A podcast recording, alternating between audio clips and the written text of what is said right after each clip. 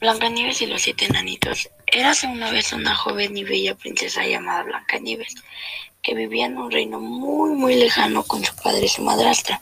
Su madrastra, la reina era también muy hermosa, pero arrogante y orgullosa. Se pasaba todo el día contemplándose frente al espejo. El espejo era mágico, y cuando se paraba frente a él le preguntaba, Espejito, espejito, ¿quién es la más hermosa del reino? Entonces el espejo respondía, Tú eres la más hermosa de todas las mujeres. La reina quedaba satisfecha, pues sabía que su espejo siempre decía la verdad. Sin embargo, con el pasar de los años, la belleza y la bondad de Blancanieves se hacían aún más evidentes.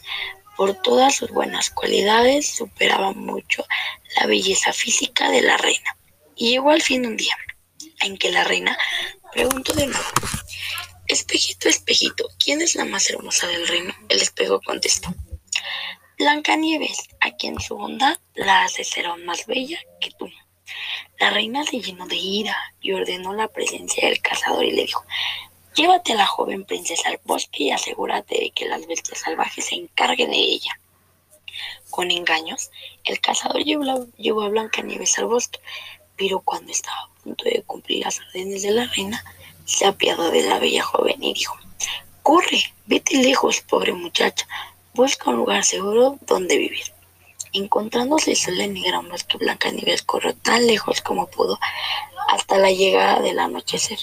Entonces divisó una pequeña cabaña y entró en ella para dormir. Todo lo que había en la cabaña era pequeño. Había una mesa con un mantel blanco y siete platos pequeños y con cada plato una cucharita. También había siete pequeños cuchillos y tenedores, siete jarritas llenas de agua contra la pared que hallaban siete pequeñas camas, una junto a la otra cubiertas de colchas tan blancas como la nieve.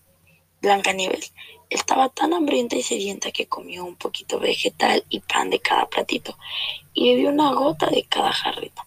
Luego quiso acostarse en una de las camas, pero ninguna era de su medida hasta que finalmente pudo acomodarse en la séptima. Cuando ya había oscurecido, regresaron los dueños de la cabaña. Eran siete enanos que cavaban y extraían oros y piedras preciosas de las montañas.